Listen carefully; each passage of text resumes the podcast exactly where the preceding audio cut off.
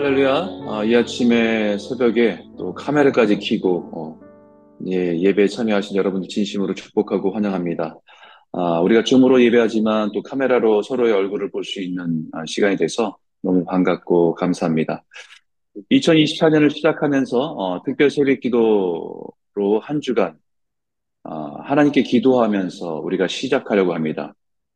아, 새해를 시작하면서 시간에 쫓겨서 바쁘게 시작하는 것이 아니라 잠시 아침에 먼저 하나님 말씀에 서서 돌아보고 믿음의 걸음으로 한 걸음 나아가기 위함입니다. 그런 의미에서 1월부터 묵상하는 신명기 말씀 중에서 이번 주 특별 새벽 기도에 주로 1장부터 5장까지 말씀을 가지고 여러분과 함께 은혜를 나누기 원합니다. 오늘 우리는 2024년을 새롭게 맞이하면서 새롭게 시작하는데, 아, 우리 마음이 새로워지지 않으면 아무리 새날을 맞이해도 아, 우리는 어제와 다르지 않는 오늘을 살아가게 될 것입니다. 아, 과거를 돌아보고 오늘을 새롭게 맞이할 때 어제와는 조금 다른 새로운 변화를 이끌어낼 수 있을 것입니다. 그런 의미에서 어, 산을 좋아하고 도전하는 등산가들이 가장 무서워하는 현상이 있습니다.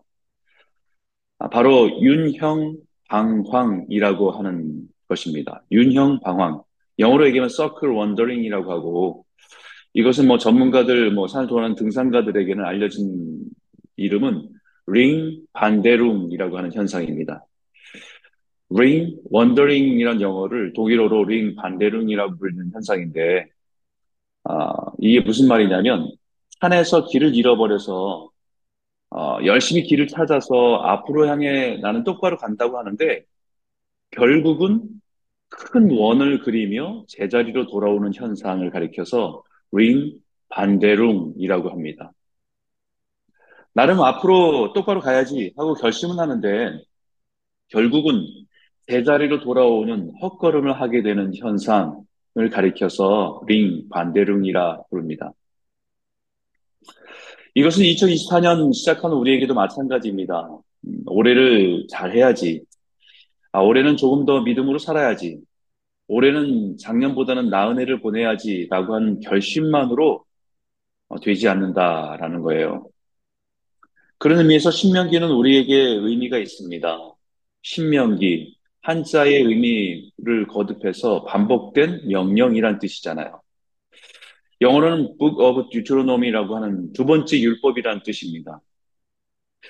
이 신명기란 이름이 갖고 있는 그 뜻대로 두 번째, 40년 전에 신내산에서 주어졌던 율법을 다시 전하고 가르쳤다라는 뜻입니다.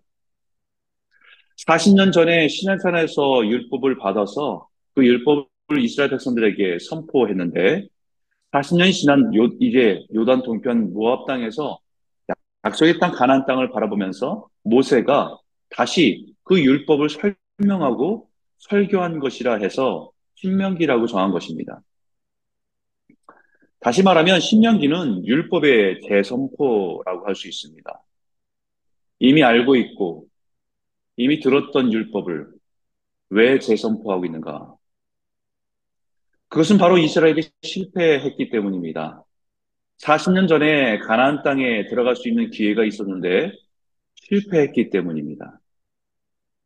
우리가 잘 알고 있는 가데스 바네아라는 곳에서 12명의 정탐꾼을 보낸 사건을 기억하실 것입니다. 여호수아와 갈렙을 제외한 나머지 10명의 정탐꾼들의 부정적인 보고로 인해서 두려움에 사로잡힌 백성들을 하나님은 원, 하나님을 원망했고 실망하고 좌절했고 불순종했던 곳이 바로 가데스 바네아라고 하는 곳입니다. 바로 그 가데스 바네아라는 곳에 40년 만에 다시 서게 하십니다. 신명기 1장 2절과 아, 3절에 보면 호랩산에서 헤일산을 지나 가데스 바네아까지 열 하루 길이었더라. 마흔째 해 열한째 달 그 달 첫째 날에 모세가 이스라엘 자손에게 여호와께서 그들을 위하여 자기에게 주신 명령을 다 알렸으나 라고 말합니다. 이스라엘 백성들에게 가데스 바네아는 실패의 장소입니다. 어쩌면 다시는 가고 싶지 않은 곳입니다. 40년 전에 그 실패로 인해서 당시 20세 이상이었던 장정들은 그 광야에서 장례를 치른 뼈아픈 실패의 장소이기 때문입니다. 그런데 하나님께서는 이스라엘 백성들을 다시 그곳에 서게 하십니다. 다시 가나안 땅에 들어가게 하시려면 그곳을 거치지 않고 요단 동편으로 올라가도 되는데 다시 가데스 바네아라는 곳에 서게 하십니다. 이스라엘 백성들에게는 다시는 가보고 싶지 않은 실패의 장소로 이스라엘 백성들을 이끄신 이유가 있습니다. 그것은 바로 돌아, 돌아보고 돌이키라 하시는 것입니다. 과거의 실패 자리에서 무엇을 실패했는지 돌아보고 지금 나아가야 할 길에서 길을 나아가기 위해서 그 과거를 반드시 돌아보고 돌이키라는 말씀입니다.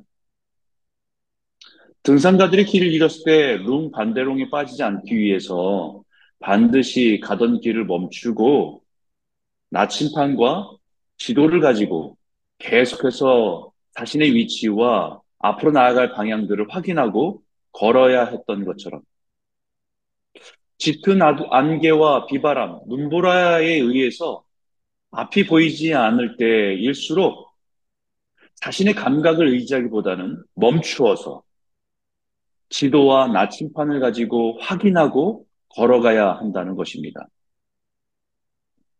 하나님께서는 이스라엘 백성들에게 가데스 바네아로 다시 세우셔서 40년 전에 그곳에 실패한 이후에 광야에서 빙빙 돌며 살아야 했던 이유를 돌아보고 앞으로 나아가기를 원하셨기 때문입니다. 다시 기억하게 하십니다. 호랩산에서 세산내를 지나 가데스 바네아까지 열 하루 길이었더라라고 말합니다. 호랩산은 이스라엘 백성들이 율법을 받은 신의 산을 의미하는데 출애굽하고 신의 산에 머물며 하나님의 율법을 받아 다시 출발해서 가데스 바네아까지 가나안 입성을 앞두고 있는 그 지점까지 열 하루면 되는 길을 지금 40년이 걸려서 다시 왔다라고 하는 것입니다. 하나님의 약속에 대한 불신과 불순종의 결과가 광야에서 거의 40년에 걸쳐서 낭비하고 방황하다가 이제서야 왔다는 것입니다. 그것을 돌아보라는 것이죠. 그런데도 불구하고 다시 가데스 바네아로 부르신 이유는 실패는 피하는 것이 아니라 딛고 일어서는 자리이기 때문입니다. 실패한 과거를 돌아보는 이유는 앞으로 올바른 길로 나아가기 위함입니다. 2024년을 시작하면서 내 생각과 내 계획대로 달려가기보다 이번 한 주 말씀 앞에 멈추어 서게 하신 이유도 마찬가지일 것입니다. 또 다짐했지만 결국 넘어지고 쓰러질 것이 두려워서 믿음의 도전을 하지 못한다고 한다면 인생의 광야에서 우리 계속해서 빙빙 도는 방황의 시간을 보내야 될 것입니다. 실패가 무서워서 돌아가면 38년 걸립니다. 그러나 딛고 일어서면 열 하루면 됩니다. 하나님께서는 이스라엘 백성들이 실패의 장소인 가데스 바네아를 딛고 일어서 믿음으로 전진하기를 원하시기 때문입니다. 이스라엘 백성들이 가데스 바네아는 무엇에 실패했습니까? 싸움에 실패했습니까? 아니요, 싸워보지도 못했습니다. 두려움 앞에서 실패한 것입니다. 두려움에 당당히 맞서는 것에 실패한 것입니다. 가난 족속이 아낙 자손과 같이 거인 족속이고 그들의 성이 견고함을 보고 두려움에 사로잡혀서 싸워보지도 못하고 무너진 것입니다. 어쩌면 이스라엘 백성들 앞에서 입장에서 보면 당연한 것입니다. 거대한 거인들, 견고한 성들, 그것에 비하면 자신들은 너무 초라합니다. 변변한 무기도 없습니다. 전쟁의 경험도 부족합니다. 전략과 전술에 탁월한 지도자도 없습니다. 정말 그 막막한 상황입니다. 답답하지요. 그런데 그들이 제일 중요한 것 한 가지를 빠뜨렸습니다. 그것은 바로 그들을 인도하신 분이 하나님이시란 사실입니다. 하나님을 잊고 계산하고 계획한 것이 실패의 본질이었습니다. 우리들도 마찬가지입니다. 2024년을 생각하면 아 좋아지겠지 라고는 막연한 기대보다 냉담하고 차가운 현실이 더 실감 있게 느껴집니다. 내혹한 경제적인 현실 앞에 어떻게 살아야 할지가 두려움으로 다가옵니다. 전쟁과 재앙과 재난의 소식으로 혼돈 가운데 있는 세상에서 아, 진정한 평안을 누릴 수 있을지 알 수 없습니다. 그런데 분명한 것 한 가지, 하나를 잊어서는 안 됩니다. 그것은 우리를 인도하신 하나님을 기억하고 의지하며 살아간다는 것입니다. 이스라엘 백성들을 실패의 장소인 가데스 바네아로 세우시고 그것을 다시 기억하게 하시는 것. 과거의, 과거의 실패를 돌아보면서 앞으로 전진하기 위, 하기 전에 반드시 돌아봐야 하는 것이 무엇인지를 말씀하기 위함입니다. 그들이 실패의 장소에 다시 돌아보고 다시 붙들어 있던 진리는 세 가지를 말씀드리는데 첫 번째는 하나님은 하나님의 약속에 대해서 신실하셨다라는 것입니다. 8절에 보니까 내가 너희의 조상 아브라함과 이삭과 야곱에게 맹세하여 그들과 그들의 후손에게 주리라 한 땅이 너희 앞에 있으니 들어가서 그 땅을 차지할지니라. 하나님은 신실하셨습니다. 그들의 조상 아브라함에게 너희 본토 아비집을 떠난 약속의 땅으로 가라 라고 말씀하셔서 이끄신 그 약속에 신실하신 하나님이십니다. 그 약속에 대한 위기는 늘 언제나 사람이었습니다. 불신이었고 유혹에 약했지만 그런 위기와 여름 속에서도 하나님은 그 약속에 신실하신 하나님이셨다는 것을 기억하라는 것이죠. 그들에게 주리라 약속한 그 땅을 지금 너희 앞에 두었으니 들어가서 차지하라고 말씀합니다. 하나님은 약속에 신실하셨습니다. 변함이 없으십니다. 이 시대를 살아가는 하나님 백성인 우리들에게도 마찬가지입니다. 그 약속을 믿고 오늘도 믿음으로 신실하게 살아가기를 소원하는 것입니다. 두 번째 우리가 돌아보면서 꼭 기억해야 될 두 번째 진리는 하나님은 우리보다 앞서 가셔서 행하신다라는 사실입니다. 29절에 내가 너희에게 말하기를 그들을 두려워하지 말라. 두려워, 아, 무서워하지 말라, 두려워하지 말라. 무서워하지 말고 두려워할, 두려워하지 말아야 될 이유를 분명히 말합니다. 30절에 너희보다 먼저 가시는 너희의 하나님 여호와께서 애굽에서 너희를 위하여 너희 목전에서 모든 일을 행하신 것 같이 이제도 너희를 위하여 싸우실 것이며 너희들보다 먼저 가셔서 너희를 위해서 싸우신다라는 사실입니다. 1년에 한 번씩 저는 아이들과 함께 산에를 가서 캠핑을 할 때가 있습니다. 그러면 아버지인 저는요, 엄청 리서치를 합니다. 거기 다녀온 사람들의 리뷰도 자세히 살펴보고 혹시나 어떤 위험이 있지는 않은지 또 어떤 어려움들은 있지 않은지 많은 자료를 확인하고 또 거리를 파악해서 어떤 위험이 있는지 다 그것을 감안해서 준비를 해서 데리고 갑니다. 가는 길에도 먼저 걸어가서 어디에 텐트를 쳐야 되는지 파악도 하는 것에서 아, 도착하자마자 뭐 너무 분주합니다. 마치 이스라엘 백성들을 광야로 인도하실 때 하나님께서 그렇게 하셨다는 것입니다. 이스라엘 백성들은 어디로 갈지 갈 바를 알지 못한 채 광야에는 길이 없는 그곳에서 어디를 어디가 길인지 알 수 없는 그들에게 하나님은 가장 좋은 길로 가장 안전한 길로 인도하셨다. 그리고 먼저 가셔서 먼저 싸우시고 우리 인생의 앞에서 먼저 앞서 행하시는 분이심을 잊지 말라고 말씀하시는 것입니다.